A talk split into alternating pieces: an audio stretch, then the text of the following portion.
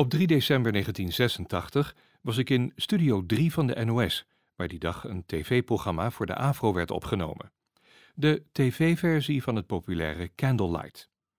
En daarin trad onder meer de zangeres Connie van den Bos op. Omdat Connie dat jaar 25 jaar in het vak zat en bovendien voor het eerst te zien was in een musical, heb ik haar geïnterviewd voor een gesproken tijdschrift van de Nederlandse Blindenbibliotheek. Mijn naam is Bob van der Hoven. En ook zou Connie's nieuwe LP, getiteld De Mooiste Dag, kort daarna verschijnen. Maar op het moment van het interview was die titel nog niet bekend.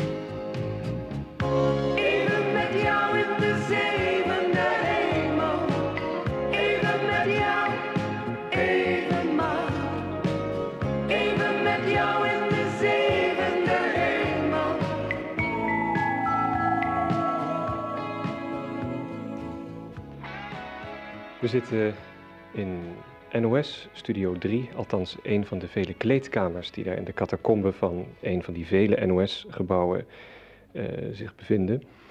En eh, daar zit ik hier naast Connie van der Bos, die ons het een en ander gaat vertellen over, eh, nou om te beginnen misschien over waar ze zojuist mee bezig is geweest. Ik heb net getuige kunnen zijn van een televisieopname, Connie. Voor welk programma is dat? Eh, dit is een eh, televisieprogramma van het bekende radioprogramma van eh, Jan van Veen, Candlelight, waar voor het eerst een televisieuitvoering van werd gemaakt.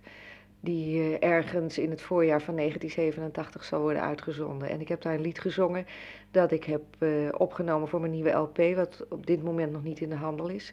Maar wat dan waarschijnlijk in maart ook wel op een LP zal staan. Hoe heet die nieuwe LP?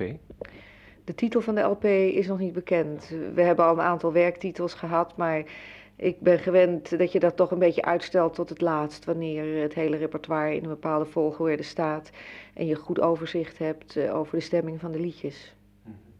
Wat je net eh, gezongen hebt, of een aantal keren hebt moeten doen, is de vertaling van het liedje You Don't Bring Me Flowers Anymore van Neil Diamond en Barbara Streisand. Hoe heet het op jouw LP?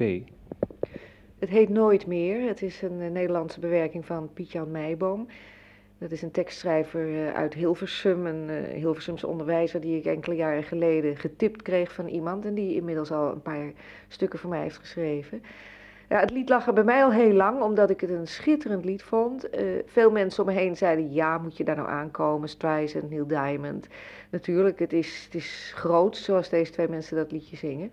Maar ik ben gewend geweest, ook in het verleden, om dat toch wel eens te doen als je er een heel eigen kleur aan kunt geven. En we hebben het, eh, het qua muziek erg veranderd. Erik van Wurf heeft het begeleid op een aantal synthesizers. Het is heel klein en intiem gehouden. Ik zing het eh, ook totaal anders dan Barbara Streisand, die het nogal groot uitzingt. En ik heb het juist in tegenstelling tot, eh, tot die stijl heel klein en ingetogen gehouden. Wat ik meer bij de Nederlandse tekst vond passen. Het is dus oorspronkelijk als duet op de plaat gezet. Eh, heb je nooit overwogen om het ook met een, een andere zanger op de plaat te zetten als duet. Ja, er is wel even sprake van geweest toen we met dat stuk bij de platenmaatschappij kwamen. En die stelde voor, ja, gaat met iemand opnemen. Maar ja, ik had zo'n uitgesproken idee over die sfeer. En ik was dan toch bang dat het weer een te groot uitgezongen stuk zou worden van twee mensen. Dat ik dat sfeertje liever voor mezelf hield. Eén ding kan ik zeggen, ik heb net uh, de opnames bijgewoond en ik vond het er heel sfeervol uitzien, qua decor en alles. Uh, vertel daar eens wat over, hoe gaat dat nou? Uh, heb je daar iets over gehoord, hoe lang ze met dat decor bezig zijn om dat speciaal voor dat liedje te maken? Want dat wordt in feite speciaal voor die ene opname gemaakt, niet?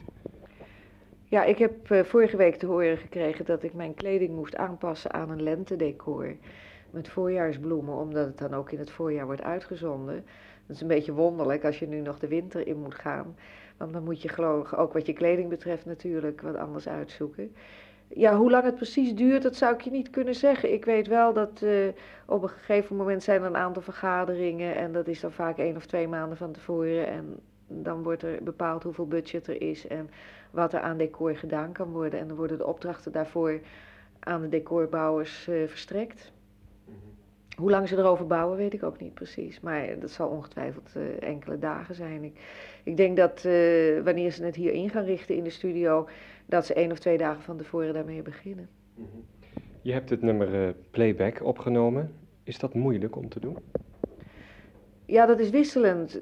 Voor dit stuk was het wel lastig, omdat ik het heel vrij gezongen heb. Het is niet ritmisch. En dan is het heel moeilijk om uh, dezelfde timing weer te vinden. Eigenlijk is het, is het onmogelijk om diezelfde timing te doen, want je zingt het vanuit een bepaald gevoel en je zingt dan een woordje net wel eens een fractie eerder of later dan dat je het ooit op die band hebt gezet.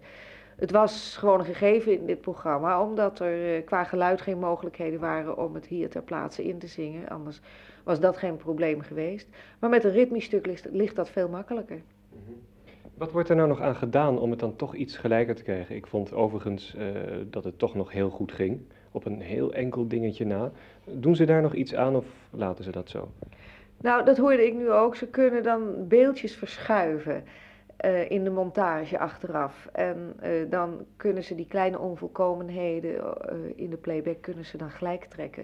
Op de een of andere manier. Vraag me niet hoe, want dat weet ik echt niet. De techniek staat voor niks, hè? Ja, zoals ik al zei, dit was dus playback. Je, je zingt uh, natuurlijk ook wel eens live voor radio en televisie. Uh, waar geef je de voorkeur aan bij dergelijke gelegenheden? Vind je het prettig om te playbacken of zing je liever live? Wat, eh, geef je, wat heeft je voorkeur? Nou, ik zing heel graag live, omdat je toch in een liedje een bepaalde emotie op moet roepen. En dat kun je het beste als je weer opnieuw zingt. En niet aan die band hoeft te denken die al op een bepaalde manier klaar is. Het heeft aan de andere kant dat nadeel dat er uh, bij een platenopname veel en veel meer aandacht aan de geluidskwaliteit wordt besteed. En dat is iets wat in de televisiestudio nog wel eens het kind van de rekening wordt als er tijdgebrek is en uh, toch hoofdzakelijk op het beeld wordt gelet. En dat, is, dat vind ik persoonlijk wel eens jammer. En op zo'n moment zeg ik dan, nou geef mij dan die playback dan maar, dan weet ik dat het in ieder geval geluidstechnisch dik voor elkaar is. Ja. Als je nou in een live televisieprogramma staat, vind je dat dan niet doodeng om dan live te zingen? Als je weet dat er miljoenen mensen naar je kijken. Ja, het valt wel mee. Het is, het is wel een extra stukje spanning, maar ook wel een leuk soort spanning. Uh, het is natuurlijk, ik werk al lang voor televisie. Ik deed mijn eerste televisieuitzending in 1961. En toen was het niet anders dan live. Het ging er ook live uit zelfs. Dat, dat gebeurt al bijna helemaal niet meer. Maar ik deed mijn eerste uitzending op een zondag, herinner ik me nog goed. Toevallig ook in een lentedecor. Hoe bestaat het? Maar uh, dat uh, deed ik uh, in een van de kleine studio's in Bussen. Want toen bestond deze grote studio nog niet. En dat was overdag repeteren. En uh, s'avonds live uit. En uh, werd uh, dus met een combo gezongen. je zong live en het beeld was ook live. En je ging nog wat nadenken en ging naar huis om te horen hoe ze het gevonden hadden. Want je kon het natuurlijk ook niet meer terugzien. Het werd in het beste geval op telerecording toen de tijd opgenomen. Maar thuis had je geen mogelijkheden om, om het op te nemen op je video, om het nog eens terug te zien natuurlijk. Dat was er allemaal nog niet, hè? Uh, 1961, is dat nou ook uh, eigenlijk de start van je carrière geweest toen? Ja, ik beschouw 1961 wel als mijn beginjaar. Ik had voor die tijd wel eens incidenteel eh, voor een amateurprogramma voor de radio gezongen. Maar in 1961 kreeg ik eh, mijn eerste tv. Ik ging naar het Knokkenfestival. Als een van de vijf artiesten die daar jaarlijks naartoe worden gestuurd. En eh, ik maakte mijn eerste plaat. Ik kreeg mijn eerste contract van Fonogram voor twee singles per jaar.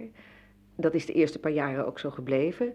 En ik heb pas in 1967, nadat ik een paar hits had gehad, een LP gemaakt. Ja, tegenwoordig gaat dat heel anders. Hè? In de regel maakt een artiest een LP en dan kijken ze, zit er een single bij? Hè? Dat is toch de procedure een beetje? Op het ogenblik gebeurt dat heel veel. Er worden twaalf liedjes opgenomen voor de LP en er worden eerst één of twee singles van gebruikt om de LP een beetje op te warmen. Ja, ik hoor tegenwoordig veel artiesten klagen over het feit dat uh, er zoveel gekopieerd wordt. Hè? Zoveel bandjes en, en, en, en zo. De, de compact disc die, uh, wordt alleen nog maar uit de platenbibliotheek gehaald om vervolgens prachtig op een band gezet te worden. Heb jij daar nou iets van gemerkt in je platenverkopen in de afgelopen jaren, van die ontwikkeling? Aanwijsbaar is het natuurlijk niet in die zin dat je kunt zeggen van er zijn nu, ik noem maar een aantal, 25.000 platen verkocht van een bepaalde LP. Anders waren het er misschien 50.000 of 75.000 geweest. Dat is heel moeilijk te zeggen, want ik weet niet in hoeverre mijn platen gekopieerd zijn. Het is een duidelijke zaak dat het gebeurt. Het gebeurt al jaren, want de kwaliteit van de opnameapparatuur en de cassettes zijn zo uh, ver gevorderd dat je een redelijke kopie kunt maken. En dat is natuurlijk toch een gigantisch probleem. Want men doet er wel eens een beetje lacherig over, maar het is toch een kwestie van een heleboel auteursrechten, zowel voor de tekstschrijver, de componist, als ook uh, voor de artiest in kwestie, die niet alleen je neus voorbij gaan, maar die ook een stuk inkomstenderving zijn, waardoor je in de toekomst weer minder kunt investeren. Want daar heeft het natuurlijk allemaal mee te maken. Als een plaat niet voldoende opbrengt, dan zegt je platenmaatschappij tegen je: Ja, u bent een prima zangeres, maar u moet de volgende keer maar met het halve budget proberen een plaat te maken. Op zo'n moment krijgen wij het dan natuurlijk als Nederlandse artiesten steeds moeilijker tegenover het Engelstalige geweld uit Amerika en uit Engeland zelf. Omdat daar, ondanks het kopiëren, de omzetten natuurlijk veel hoger zijn, omdat ze over de hele wereld verkocht kunnen worden. En voor ons komt de klap dan dus van het kopiëren extra hard aan. Heb je er zelf al concreet iets van gemerkt dat uh, projecten die misschien in het verleden wel door waren gegaan, nu werden afgezegd? Dat je opnames niet kon of mocht maken omdat men het te gewaagd vond? Of zijn er al verschillen in te merken vergeleken bij vroeger? Ja, er is in verhouding bij de 70 jaren, en dan praat ik zo de 70 jaren tussen 1973 en 1979, toen het erg goed ging in de platenbranche, is er veel verandering gekomen. Er wordt uh, veel zuiniger met budgetten omgesprongen. Er wordt uh, veel langer gewikt en gewogen. Met name voor materiaal wat toch voor een wat kleiner publiek is. Ik denk zelfs dat als de situatie niet verandert, dat er voor een klein publiek geen platen meer gemaakt kunnen worden in Nederland op den duur. En dat is heel jammer, want dan betekent het toch weer dat er alleen maar voor het grote publiek een bepaald genre op de markt wordt gebracht en dat een kleiner publiek niet meer bediend wordt op de een of andere wijze of alleen nog maar iets Amerikaans kan kopen. Dat is natuurlijk toch heel jammer. Zeg, je bent in 1961 begonnen. Hè? Een eenvoudige rekensom leert mij dat jij dus dit jaar 25 jaar in het vak zit. Jij hebt uh, een jubileumjaar, klopt dat? Het klopt. Ik heb in het voorjaar ook een paar jubileumconcerten gedaan. De plannen waren om daarmee door te gaan vanaf jongsleden september. Maar omdat ik eh, plotseling de aanbieding kreeg om in Boefje van het uh, Nederlands Volkstoneel een rol te gaan spelen naast Caritesse, heb ik weliswaar even geaarzeld, maar dat toch aangenomen omdat dat zo'n nieuwe ervaring en een uitdaging was, dat ik dat graag heb gedaan. Dat was de eerste keer dat je, nou, ik noem het maar toneel speelde dus? Eigenlijk wel. Ik had voor die tijd wel eens een programma gedaan met Tette Braak een jaar lang, waarin we samen ook wat scènes speelden. Maar dit is de eerste toneelervaring. Hoe vind je dat? Het is, het is nieuw. Er wordt eh, lang en langdurig gerepeteerd over, op bepaalde zaken.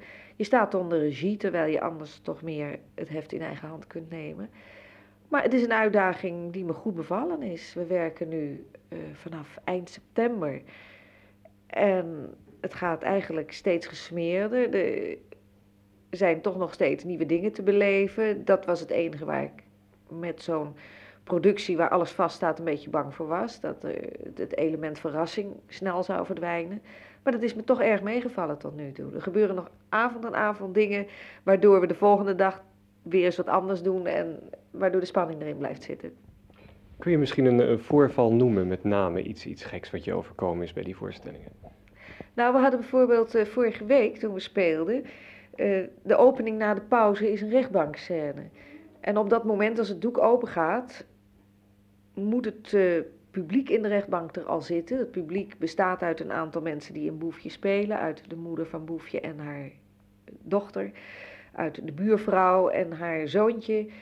Uh, Boefje zelf is al op het toneel en ook zijn verdediger is op het toneel. Alleen het hof komt dus binnen.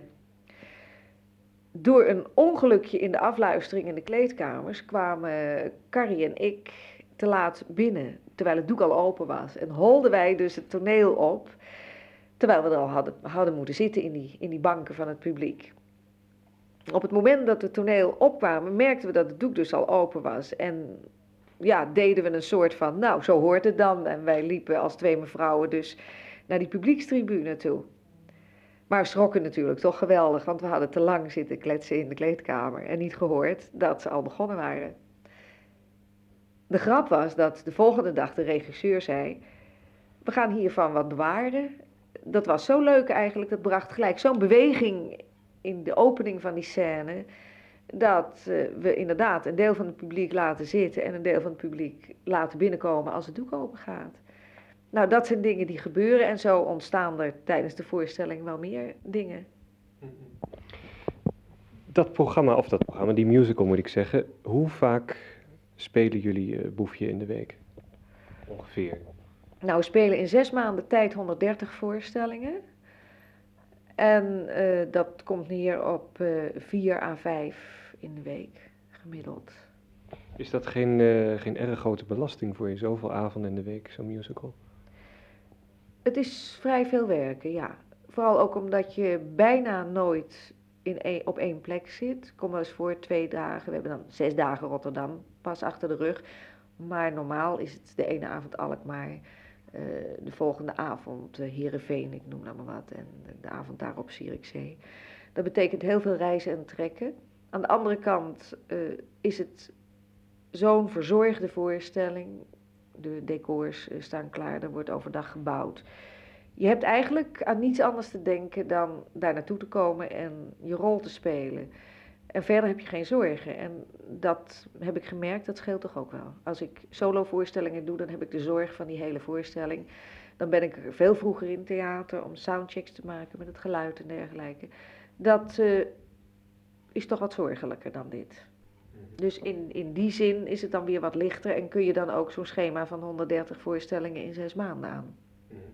Maar in die, die weken waarin je dan zo vier, vijf keer boefje doet, heb je ook nog wel solo uh, voorstellingen, neem ik aan. Niet elke week misschien, maar uh, er zijn misschien wel eens weken dat je inderdaad zeven avonden per week optreedt, of niet? Ja, dat komt wel voor. Ik heb toch wel begrepen dat ik wel wat solo werk moet blijven doen om gewoon mijn repertoire te blijven zingen. Want anders ben je de greep daarop zo kwijt na een half jaar. Maar ik doe het niet te veel, want dan wordt het toch wel wat te zwaar. Want je hebt ook nog ja, televisie en dus radio. Ik ben met een plaat bezig, een nieuwe LP. Dan moet je overdag nog wel eens de studio voor in. Dus het is toch een betrekkelijk uh, zwaar schema. Je man reist met je mee als je optreedt ergens? Niet als ik boefje doe, want dan ga ik veel met de bus van het gezelschap ook mee. Als ik solovoorstellingen doe, gaat die vaak mee, ja. Dat is dan toch voor mij een verlichting. Dan hoef ik niet zelf auto te rijden. Zeker op de lange afstanden komt dat je goed van pas. Jouw man, dat is Ger Faber, is tevens je manager. Hè? Uh, is dat een dagtaak voor hem of, of doet hij ook nog allerlei andere dingen? Nee hoor, wij, nou, wij doen eigenlijk gezamenlijk thuis de zaken. het woord manager vind ik wat veel, maar de zaken worden bij ons aan huis gedaan. Iedereen kan mij rechtstreeks bellen. Daarvoor heb ik een eigen kantoor. En daar werken wij samen in. De ene keer doet hij wat meer en de andere keer ik wat meer. Dat is net hoe het uitkomt.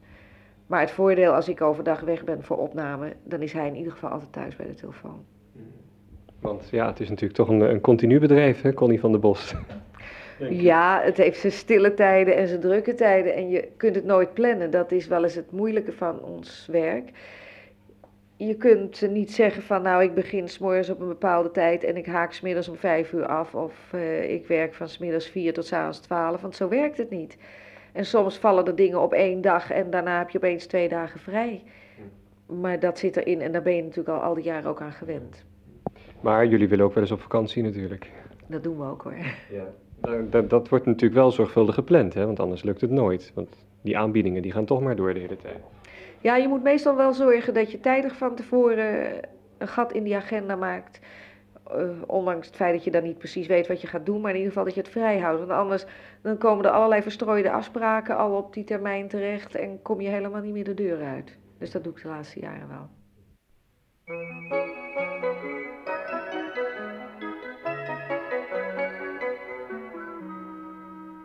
Er was een jongen in de straat, die vergeet ik niet vlug. Johnny van de overkant. Hij keek verlegen uit zijn ogen en hij zei niet veel terug. Eigenlijk wel interessant. Hij was de knapste van de buurt met zijn donkere haar. Helaas, hij keek alleen maar naar.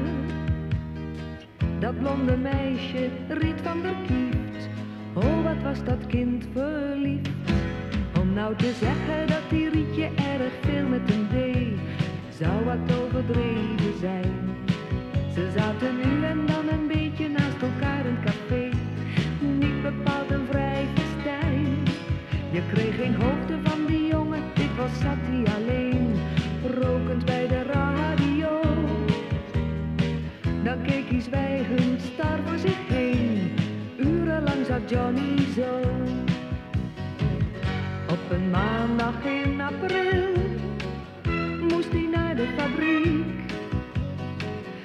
Maar het bleef daarboven stil. Nou, misschien was hij ziek. Toen zijn moeder ging kijken, was zijn kamer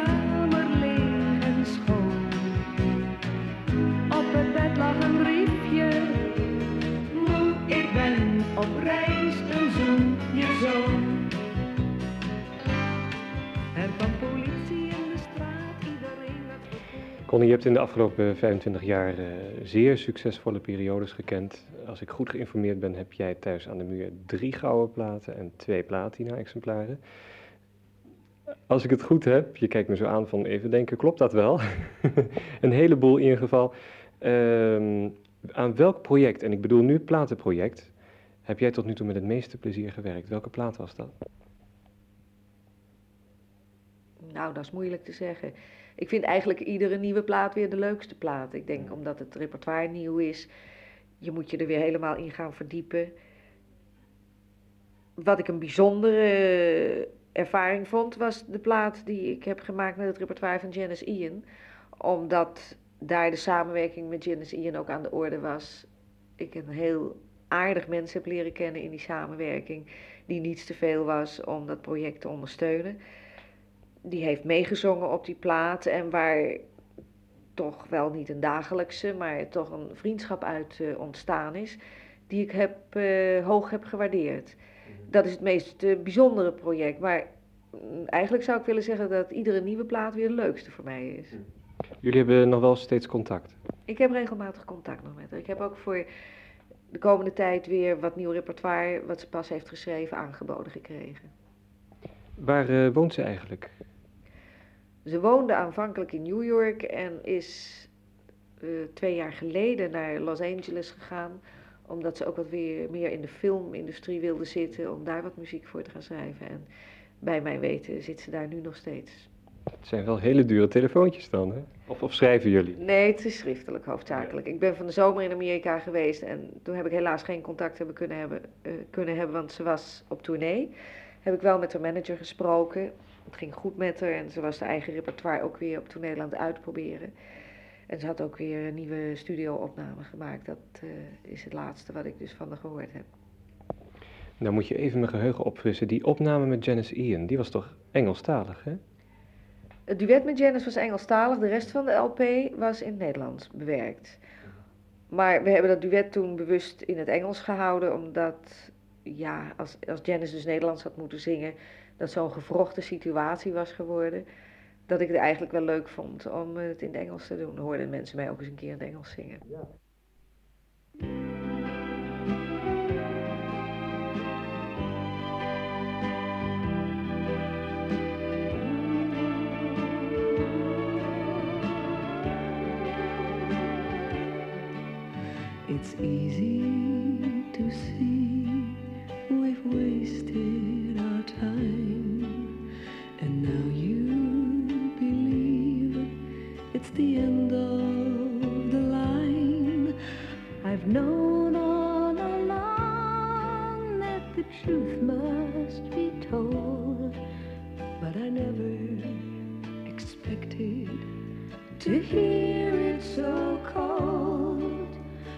Time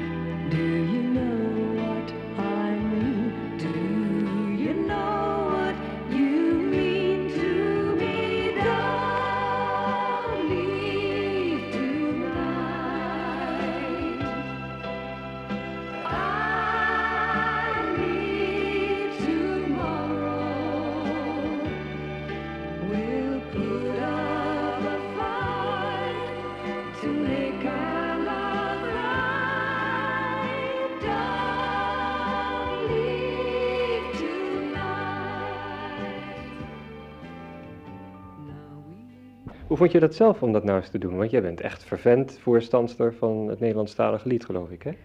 Ja, maar ik heb vroeger, toen begonnen, heb ik eigenlijk in alle talen gezongen. Frans, Duits, Engels, eh, Spaans, ook nog wel Italiaans. Maar door mijn ervaring die ik toen opdeed met mensen als Ernst van Altena en Alexander Pola, die toen liedjesprogramma's schreef, Wim Ibo, de televisieprogramma's met Rob Tauber in de zestiger jaren, kreeg ik eigenlijk steeds meer interesse om me toch eh, tot het Nederlandse repertoire te gaan beperken, omdat ik vond dat ik daarin het meeste kon zeggen en ook het duidelijkste iets kon zeggen. Weet je toevallig uit je hoofd eh, waar jij staat de komende weken met Boefje in welke plaatsen? Wanneer zijn die voorstellingen? Eh, de voorstellingen van Boefje zijn eh, op 16 december in Den Haag in het Nederlands Congresgebouw. Op 17 december ook in Den Haag in hetzelfde theater. 19 december komen we in Hogeveen in de Tamboer. Zaterdag 20 december in Vlaardingen in de Stadsgehoorzaal. Zondag 21 een matinee in Haarlem die om half drie begint in de stad Schouwburg. Dan gaan we even op wintervakantie. Een dag of tien en keren we op 3 januari terug waar we beginnen in Leeuwarden in de Schouwburg. Goed, Connie, bedankt voor deze eh, speellijst, heet zoiets, hè? Ehm, ik wil je graag namens de abonnees van eh, Dynamics... eh, En die huisman wordt terug naar de vloer van Studio 2 gegaan. Ik word even onderbroken door de omroepster van de NOS. Wat ik zeggen wilde, Connie, ik eh, wens jou eh, nog heel veel succes toe met je musical Boefje. Eh, een prettige wintervakantie en een goed begin van, je van het 26e jaar in je carrière. Dankjewel, tot ziens.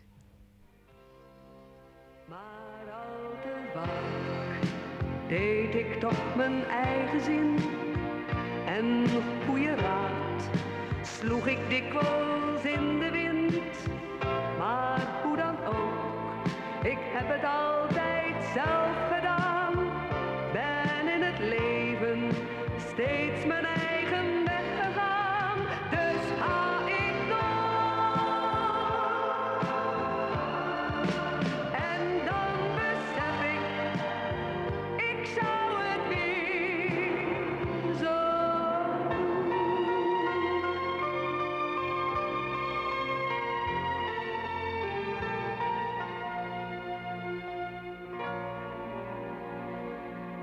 zou het weer zo doen.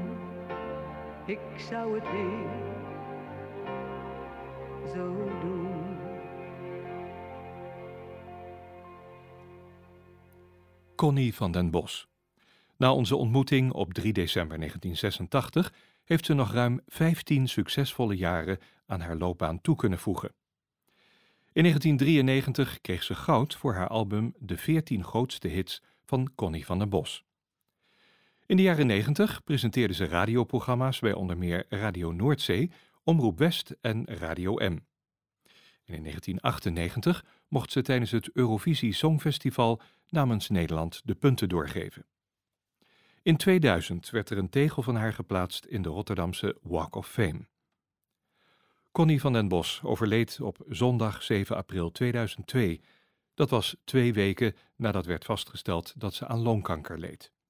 Ze was 65 jaar.